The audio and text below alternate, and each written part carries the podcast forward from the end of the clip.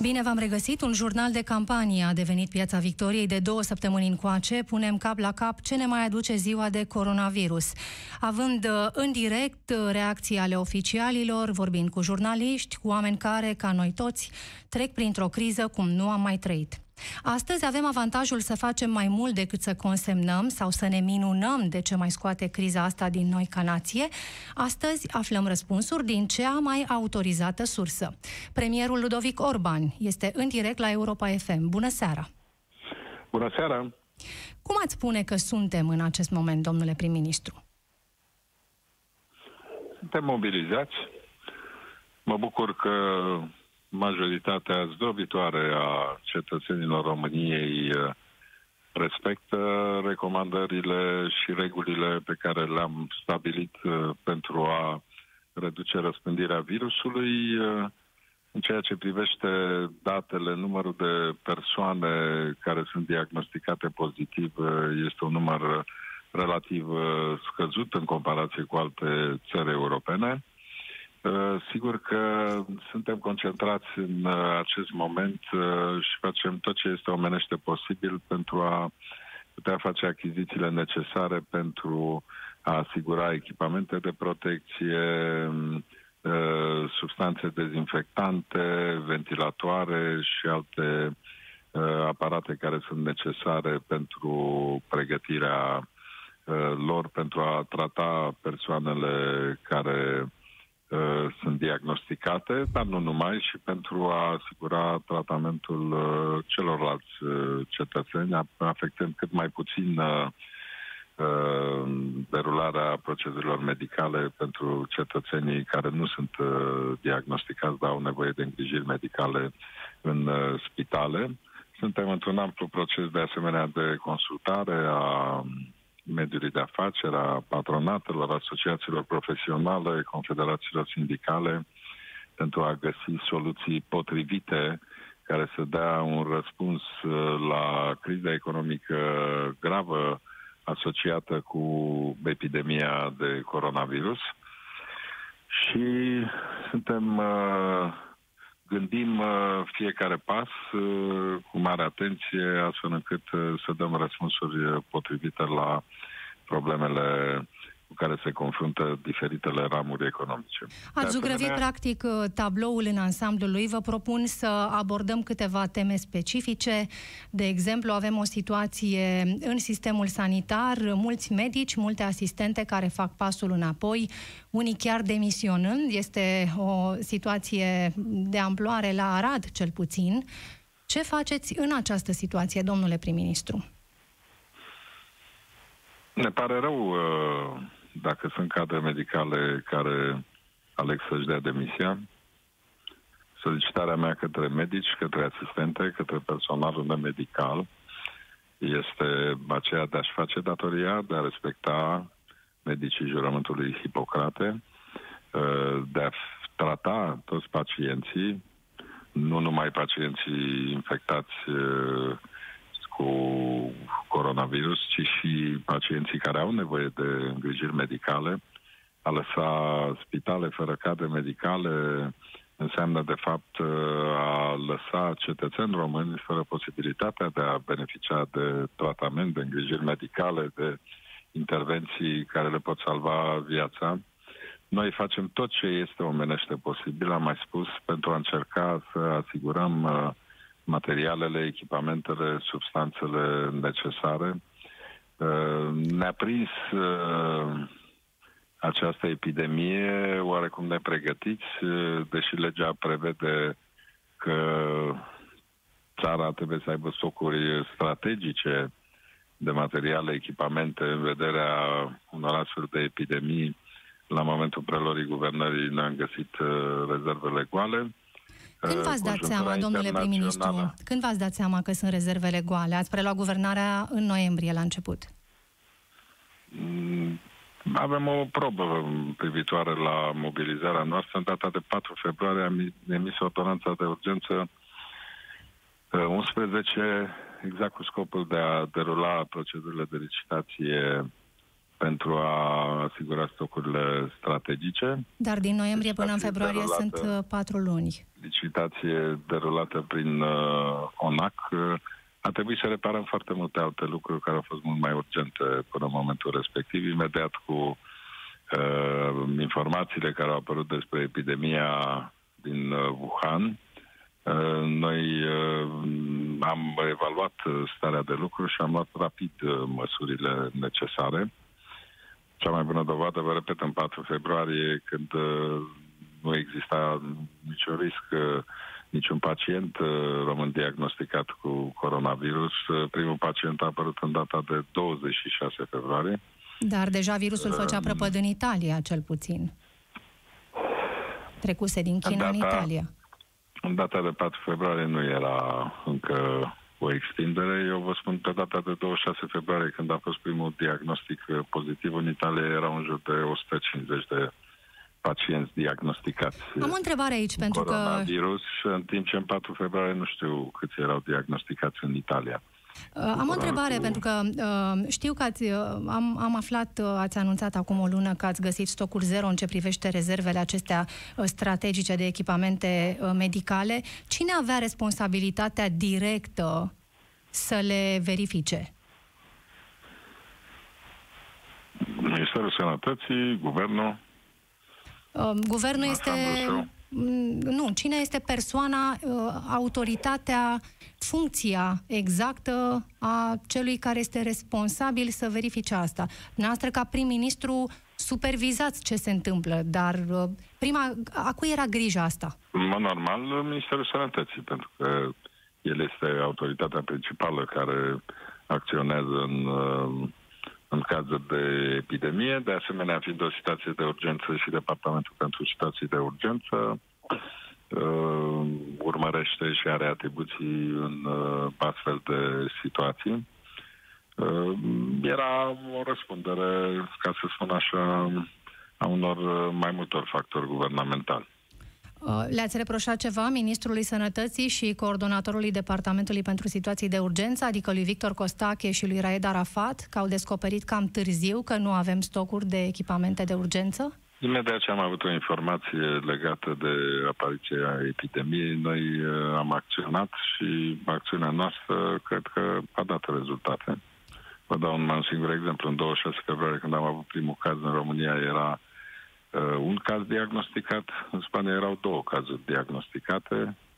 În Franța, 12 cazuri diagnosticate. Comparați evoluția epidemiei în România cu evoluția epidemiei în Spania și în Franța. Chiar Din păcate... în erau în jur de 150 de persoane diagnosticate pozitiv în data de 26 februarie. Număr nu foarte mare în raport cu prima persoană diagnosticată și gândiți-vă că situația asta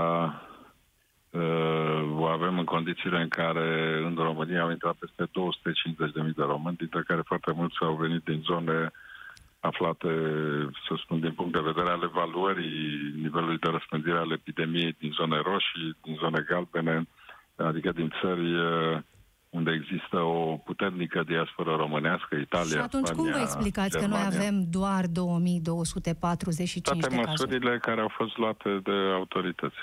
Domnule prim-ministru, nu noi am, luat măsuri, noi am luat măsuri când multe alte țări europene nu au luat niciun fel de măsură. Vă readuc aminte inclusiv măsuri pentru care am fost criticați. Uh, decizia de a introduce în carantină pe cei care vin uh, din uh, Italia, deci decizia de a introduce în izolare la domiciliu pe toți aceia care vin din țări, să spun, zone din zone galbene, oprirea zborurilor, închiderea școlilor, anchetele epidemiologice, izolarea imediată a persoanelor care au fost identificate ca persoane de contact, a unei persoane diagnosticate pozitiv, și multe alte măsuri pe care le-am luat, inclusiv uh, restricțiile de circulație pe care le-am impus. Dacă îmi permiteți. Numărul acesta de, de cazuri confirmate este în directă legătură cu numărul de teste pe care noi le facem. Acum trei zile, într-o intervenție în direct la Europa FM, Ministrul Sănătății recunoștea că în acel moment erau o mie de teste care așteptau să fie prelucrate. Iar a doua zi, prelucrându-se aceste teste uh, treptat, pentru că și laboratoarele au o capacitate redusă de a prelucra testele, a fost suficient să treacă o zi pentru a fi prelucrate uh, mai multe din testele care așteptau la Iași și dintr-o dată doamna, numărul deceselor... Început... Noi am da. început de la 3 PCR-uri aflate în funcțiune și am crescut gradual uh, numărul de real-time PCR-uri uh, fie prin achiziții, fie prin inventarierea tuturor PCR-urilor. Am inventariat uh, aceste aparate de diagnosticare în toate structurile posibile, structurile Ministerului Educației. Avem PCR-uri care funcționează la universități, la instituții Înțeleg de asta, dar... Uh... Avem PCR-uri care au fost puse în funcțiune, care erau în rețeaua ANSVS, Autoritatea Națională Sanitară Veterinară și Siguranța Alimentelor. Câte sunt funcționale în acest moment? Din domeniul privat în momentul de față sunt validate 37 de centre în care se fac uh, analize. Evident, numărul de PCR-uri funcționare e un pic mai mare. De asemenea, avem pregătite în momentul de față uh, aproximativ 15 noi PCR-uri uh, care trebuie să fie puse în funcțiune. Trebuie să știți că nu e un lucru simplu să pui, să operaționalizezi uh, Uh, realizarea... N-am nicio îndoială, dar haideți să ne uităm un pic Aici la... este vorba de mai multe condiții care trebuie îndeplinite. Da, ne uităm la imaginea momentului pentru că... funcțional, mă lăsați să vă povestesc. Um, aș fi vrut să discutăm un pic despre acel număr de cazuri confirmate, care spuneți că este mic, 2245, și grație măsurilor de prevenție pe care le-ați luat, încercam doar să ducem discuția înspre capacitatea de testare, pentru că o să constatăm că, de păi fapt... Despre asta vă vorbesc.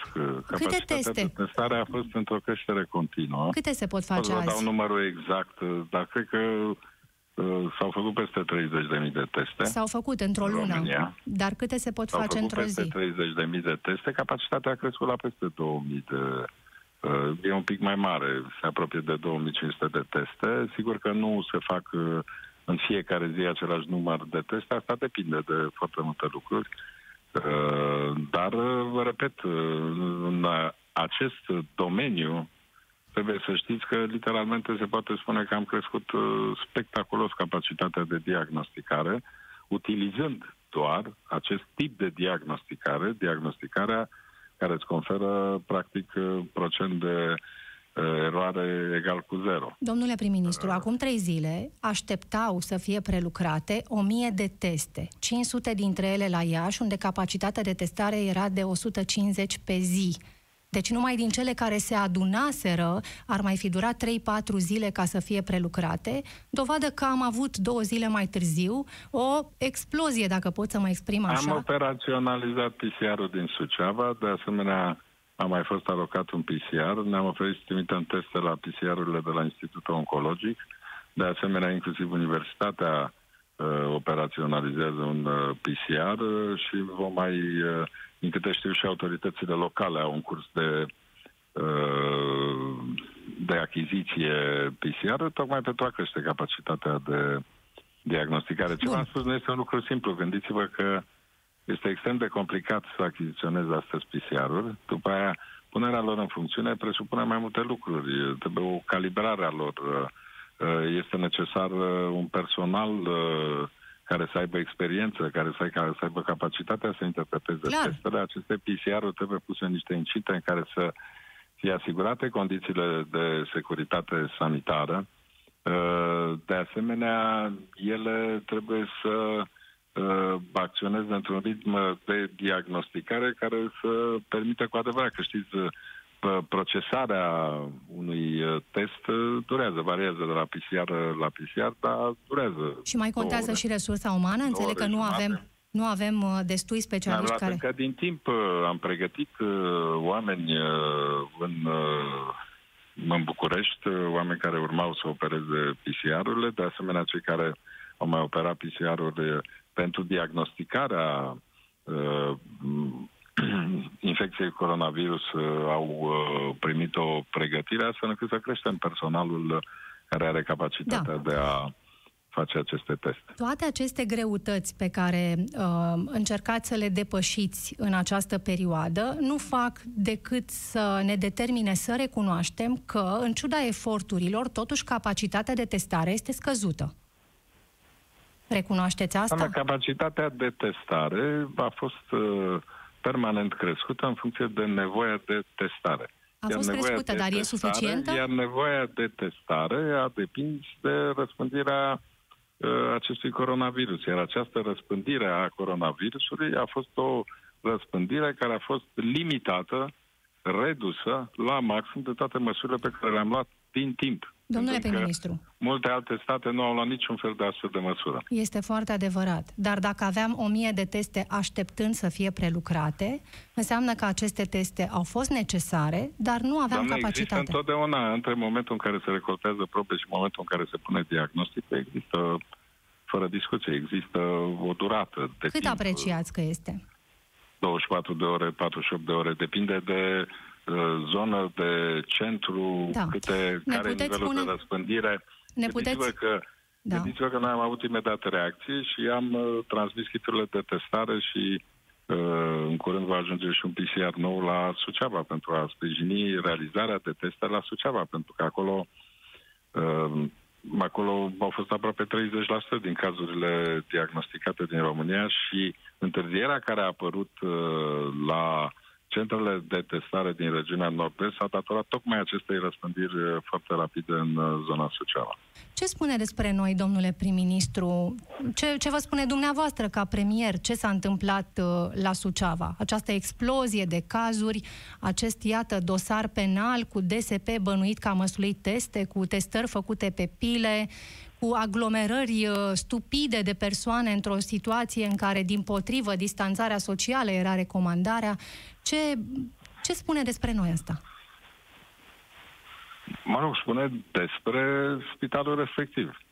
Spitalul, în loc să fie un centru care să trateze bolnavi, în care să se respecte toate măsurile și recomandările, Uh, practic foarte mult nu au respectat aceste măsuri și recomandări, dovadă că sunt infectate, am înțeles, peste 90 de persoane, de angajați uh, din uh, spital. Bine, și 600 uh, de localnici plus 4.000 acum în izolare la domiciliu pentru că sunt contacte ai celor confirmați. Sigur că da, dar faptul că am derulat anchetele epidemiologice, acolo gândiți-vă că noi a trebuit să refacem și capacitatea Direcției de Sănătate Publică, de ce? Pentru că și din Direcția de Sănătate Publică a trebuit să trimitem coordonatorul regional de la Iași, care a trebuit să ia măsuri de întărire a uh, Direcției de Sănătate Publică. Ce s-a întâmplat acolo Acum, cu acea în doamnă? În general, direcțiile de sănătate publică au fost uh, foarte slăbite în ultimii 10 ani, cel puțin. Cum s-a făcut numirea uh, la DSP Suceava acestei doamne care a patronat această debandadă în plină criză? Nu știu exact când a fost numită, dar uh, cu siguranță Direcția de Sănătate Publică poartă responsabilitatea alături de managementul spitalului și de inclusiv șef de secție. Dar uh, deocamdată e complicat uh, să se facă o anchetă, se va face o anchetă și se vor lămuri toate responsabilitățile. La ora actuală suntem în situația în care încercăm să găsim o soluție de a asigura un management de criză care să rezolve rapid toate problemele care există în uh, spitalul de Suceava. Știți foarte bine că am luat măsura uh, carantinării municipiului Suceava și a opt comune periurbane, tocmai uh, pentru a împiedica deplasarea Uh, din uh, zona Suceava pentru a reduce posibilitatea de transmitere a virusului de către posibili infectați uh, dintr-o zonă cu o răspândire foarte largă, să nu afectăm județele limitrofe. Evident, aplicăm cu foarte mare severitate toate măsurile, toate restricțiile pe care le-am impus din informațiile pe care le avem, uh, populația Sucevei a reacționat bine și există uh, practic uh, un comportament responsabil și oamenii chiar urmează toate măsurile și recomandările care s-au formulat public. Noul șef la DSP Suceava pe ce criterii este numit? N-am făcut eu numirea, a făcut-o Ministrul Sănătății. Sunt convins că a căutat uh, pe cineva care să aibă experiență și care să poată să întărească Direcția de Sănătate Publică într-un timp cât mai scurt. Ați spus... De asemenea, și în da. materie de management al spitalului, pregătim un management de criză care să acționeze rapid uh, pentru repunerea în funcțiune a spitalului, pentru asigurarea tratamentului uh, medical al pacienților, atât al pacienților care sunt bolnavi de COVID, cât și al celorlalți pacienți din spital, separarea circuitelor, asigurarea medicamentelor, a tuturor materialelor și echipamentelor necesare, astfel încât să repunem practic în funcțiune acest spital. Dar pe managerul spitalului din Suceava, cel care a patronat de bandada despre care vorbeați mai devreme, cine l-a numit și pe ce criterii? Mm, este spital de subordonare uh, locală. Este un spital care e în uh, subordinea Consiliului Județean și a fost numit de conducerea Consiliului Județean. Ați vorbit la începutul emisiunii, domnule Orban, uh, despre medicii care demisionează și către care faceți apel uh, să, să profeseze în continuare, pentru că asta le este meseria. Ați pus însă în același context uh, și lipsa de echipamente de protecție. Oamenii de asta se plâng, nu sunt protejați. Ne puteți spune care este exact situația stocurilor de echipamente de protecție? și care este necesarul. Acestea sunt niște cifre pe care le căutăm de ceva vreme, le-am obținut la un moment dat, dar sper că sunt într-o evoluție pozitivă. Deci avem contracte atât derulate prin Oficiul Național de Achiziții centralizate, pe toate categoriile de materiale, echipamente, substanțe necesare. Trebuie să vă spun că, din păcate, situația pe piața internațională este extrem de dificilă. Foarte multe din contractele subsecvente aferente contractelor cadru încheiate nu se derulează în termenele stabilite, din motive care n-au nicio legătură cu partea românească, indiferent cine este partea românească. Uh, cererea a crescut exploziv uh, la nivel uh, internațional există o competiție acerbă și de multe ori chiar dacă avem contracte, contractele nu sunt onorate, termenele de livrare nu sunt uh, respectate. Mai mult decât atât. Foarte multe țări au impus restricții la export. Și deși am avut contracte uh, cu firme din mai multe țări, uh, aceste firme au impus restricții la export și de multe ori a trebuit să facem intervenții la nivel politic-diplomatic pentru a uh, obține permisiunea din partea ministrilor sănătății de a asigura exportul. Cum Dar ce avem în, în acest moment? Ce avem? În exact. momentul de față, tot ce vine din uh, tot ce vine din contractele pe care le avem se distribuie cu celeritate către spitale în funcție de nevoi. Aici trebuie să fac o precizare. Oamenii vor să afle cifre, ca să aibă o idee despre dacă stăm? ați fi dorit să vă dau cifre, ar fi trebuit să îmi comunicați înainte de emisiune, să vă pun la dispoziție aceste cifre. Vă dați seama că n-am cum să știu pe din afară. În România sunt uh, peste 350 de spitale și nu cred că cineva poate să prezinte situația stocurilor pe fiecare spital. Dar aici vreau să fac o lămurire. La nivel național, da. Achiziția de medicamente, de echipamente, de materiale de protecție, de substanțe. Se derulează de fiecare spital în parte, pentru că fiecare spital în parte are un management, are un buget uh, care este alimentat fie din uh, decontările de la Casa Națională de Sănătate, fie din uh, resurse puse la dispoziție de Uh, cei care au spitalele în subordine, indiferent că sunt autorități locale, Ministerul Sănătății, Ministerul Transporturilor. Spitalele în sine trebuie să deruleze proceduri de achiziție. Ministerul Sănătății și alte ministere, să spun, care uh, au spitalele în subordine, de asemenea autoritățile locale, de asemenea trebuie să implice.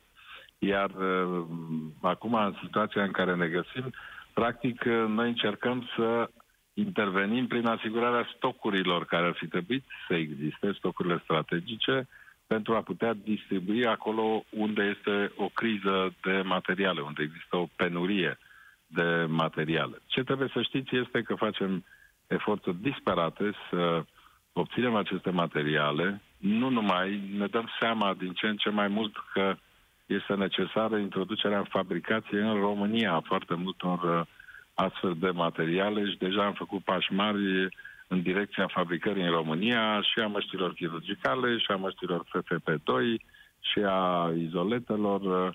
Se lucrează la ora actuală în trei direcții pentru producerea de ventilatoare. Trebuie să știți că astăzi noi avem contractate peste 450 de ventilatoare, numai prin uh, când vor veni? de la nivel național. Când vor deja veni? ar fi trebuit să vină și deja ne-au fost raportate întârziere în livrare. Pentru că uh, eu sunt convinsă că oamenii vor să afle ce avem, uh, iar apoi ce o la să ora avem. Actuală, la ora actuală, deci avem uh, uh, paturi ATI cu ventilatoare, sunt într-un număr uh, mult mai mare decât numărul de cazuri care necesită tratare astăzi în uh, ATI-uri. În Câte cazuri vă așteptați să fie în România care vor avea nevoie de terapie intensivă, domnule prim-ministru? Sper să fie cât mai puține. Cu cât sunt mai puține persoane care sunt diagnosticate pozitiv, cu atât vor fi mai puține persoane care vor avea nevoie de tratament în terapie intensivă. Dar uitându-vă la ce s-a întâmplat în Italia, în Spania... Am încercat, noi am încercat să protejăm persoanele în vârstă, bunicii și părinții noștri, persoanele de peste 65 de ani și rata de îmbolnăvire este mult mai mică în România pe segmentul de vârstă de peste 65 de ani în raport cu alte țări. Uh, iar uh, uh, cred că acest lucru se datorează tot măsurilor pe care le-am luat și pe care continuăm să le luăm. Uh, doamna care a condus DSP Suceava, am verificat că aveam o, aveam o informație, dar nu eram foarte, foarte sigură uh, pe ea. Doamna de la DSP Suceava a fost renumită în funcție de liberal în ianuarie anul acesta. Acea doamnă care nu a cunosc, patronat uh, dezastrul. Nu cunosc persoana, nu eu sunt cel care am avizat sau am avut cunoștință de o astfel de numire. Dar când a fost nenorocirea de la, de la Suceava, domnul Costache sau domnul Tătaru nu v-au spus că acolo e un personaj susținut de PNL? Nu. E important acest lucru, domnule prim-ministru? Important este că oricine își face datoria să răspundă, fie cu funcția, fie să răspundă uh, material, fie să răspundă penal, dacă este cazul răspunderii penale. Din punctul meu de vedere, nu am prieteni, nu am colegi de partid, nu am decât uh, oameni cu care lucrez și care au obligația să-și facă datoria, iar cine nu-și face datoria trebuie să plece.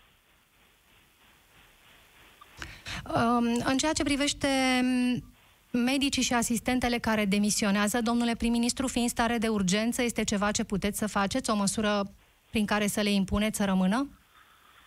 Am văzut foarte multe propuneri, idei. Um, vom opta pentru o variantă. Um, trebuie să mai avem o consultare cu cei din Ministerul Sănătății. Personal nu aș opta pentru o variantă extremă să li se interzică dreptul de practică medicală în România. Uh, eu le-aș da timp să se mai gândească, adică aș prelungi perioada de preaviz pentru că acest lucru este posibil în perioada de stare de urgență prin derogare de la prevederile codului muncii. Perioada de preaviz în care să muncească. Da, evident. Uh, interzicerea dreptului de practică este, înțeleg, o propunere în acest moment în discuție? Este o propunere care a fost formulată de foarte mulți uh, și din zona politică și din zona nepolitică. În ceea ce mă privește, nu am încă o opinie clar formulată. Totuși, cine a mm, făcut facultatea de medicină, a parcurs rezidențiatul și a desfășurat activitatea, e ușor să spui să nu mai practice medicina.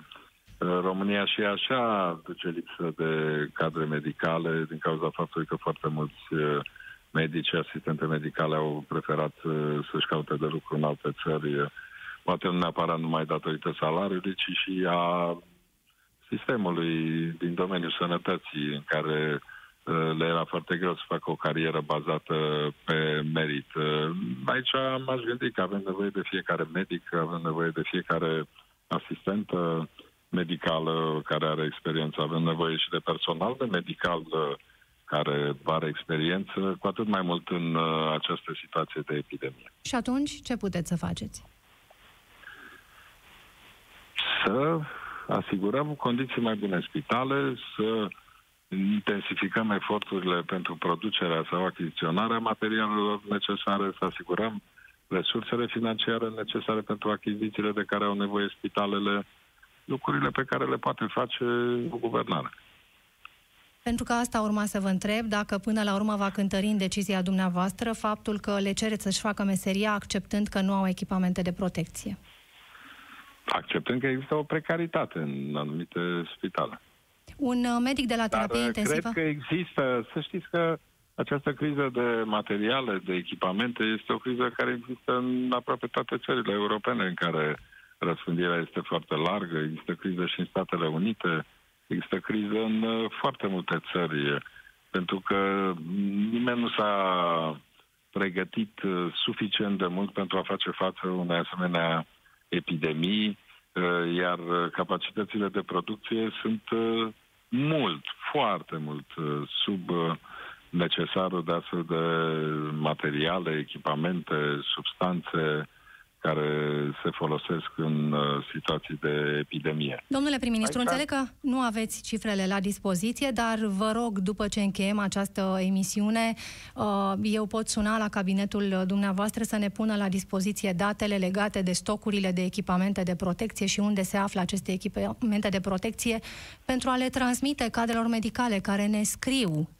medic de la terapie intensivă, a intrat în uh, intervenție directă acum câteva seri, uh, terapie intensivă aici în București, la un spital din capitală, spunând că sunt trei medici acolo care au primit cinci combinezoane.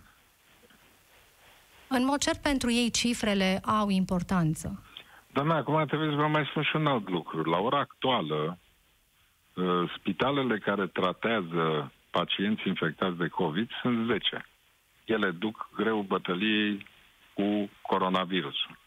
În toate celelalte spitale pot intra cazuri de persoane care sunt infectate cu coronavirus, dar care au nevoie de alte servicii medicale și nu se internează pentru motivul respectiv. Dar pot transmite uh, acest numărul coronavirus. De, numărul de cazuri tratate în spital s-a redus semnificativ pentru că în aplicarea planului de pregătire a spitalelor pentru a trata pacienți uh, Uh, care sunt infectați cu nou coronavirus, practic s-au redus internările, doar cazurile de urgență sunt uh, internate și la ora actuală numărul de pacienți din spitale a scăzut.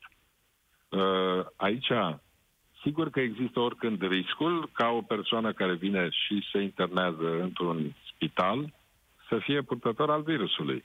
Dar aici, din cauza asta, am luat măsurile de înființare a triajului. Nu știu dacă ați văzut că s-au pus corturi în afara spitalelor pentru a se face triajul în afara spitalelor. În corturi există proceduri, protocoale care sunt stabilite.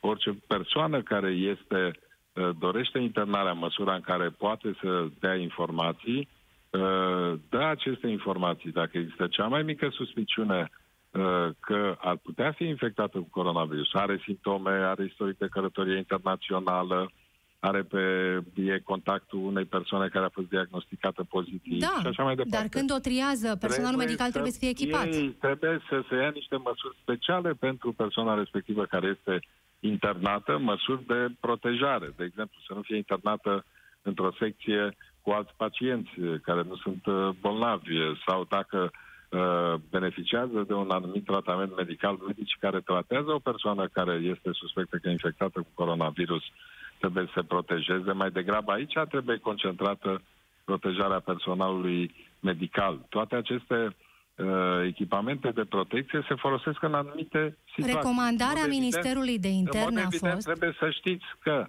în privința legăturii. Noi nu putem ține legătura cu toate cadrele medicale dintr-un Nu, dar recomandarea... spital. Legătura, am avut videoconferință la care am participat și eu, cu directorii de direcții de sănătate publică, cu directorii managerii de spitale, indiferent dacă erau spitale ale Ministerului Sănătății, ale Ministerului Transporturilor, ale Ministerului Apărării sau Ex- alte uh, spitale Explicați-ne care ceva. autorităților locale. Dacă Raed Arafat, secretar de stat, coordonatorul Departamentului pentru Situații de Urgență, spune, și Ministrul Sănătății, Nelu Tătaru, spune că orice pacient care intră în spital în acest moment trebuie privit ca un posibil purtător de coronavirus, Asta presupune ca personalul medical în primul rând să fie protejat. să fie protejat. Și de aici întrebarea echipamentelor de protecție, da, această, câte avem?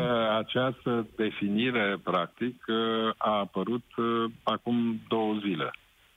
Știți că s-a modificat uh, practic și definirea și E adevărat. De definirea în documente. Acest, dar... acest document a fost, din câte știu eu, semnat de Ministrul Sănătății Nelu Tătaru luni. Bun. Și e cu atât mai util ca medicii care au nevoie doamna, de echipamente să doamna, știe. puneți întrebări în care să vă spun. Este o penurie. Regret profund faptul că nu putem asigura din stocurile pe care le procurăm prin achizițiile la nivel național că nu putem asigura toate materialele necesare. Dar putem Tot avea cifrele? Să obținem prin toate contractele, le transmitem în viteză maximă. Distribuirea lor nu durează mai mult de 24 de ore și fac pe baza necesarului uh, care este solicitat de către managerii spitalelor. Sigur că am făcut apel de mai multe ori și către managerii spitalelor care au bugete, care au clienți, au propriile proceduri de achiziție și către aceia care au spitalele în subordine să aloce bugete să se miște. Iar în acest sens sunt autorități locale care s-au mișcat, care au făcut achiziții și autorități locale pe care i-a durut în spate în materie de achiziții. Aici este un efort în care trebuie să fie implicați toți aceia care au posibilitatea să facă aceste achiziții, pentru că de multe ori aceste achiziții se fac uh, obținând o prioritate în raport cu uh, comenzile sau contractele care au fost realizate de companii, spitale sau ministere Bun. ale altor 60-70 de state care se află în situația asta. Care este impactul asupra... Doamnă, da, doar o întrebare mai am în final. Am înțeles. E înțeles, foarte adevărat. 10 minute, am stat mai mult decât 10 minute. O, o întrebare mai pe economie se poate? Da? Care este impactul asupra economiei? Deja avem o lună de, de când am avut confirmat primul caz și trei săptămâni de la închiderea școlilor, plus clar o frânare a... Analizăm evaluarea prin intermediul Institutului Național de Statistică pentru a uh, uh, cuantifica în cifre cât de cât exact impactul. Este un impact mare. E o reducere foarte importantă a activității cu um, un procent aproximativ de 30%. Uh, cu siguranță că foarte multe domenii sunt afectate direct, cum e Horeca, cum e transportul de persoane, uh, tot ce înseamnă activitate de spectacol, uh, activități sportive. De unde mai vin bani în buget? direct.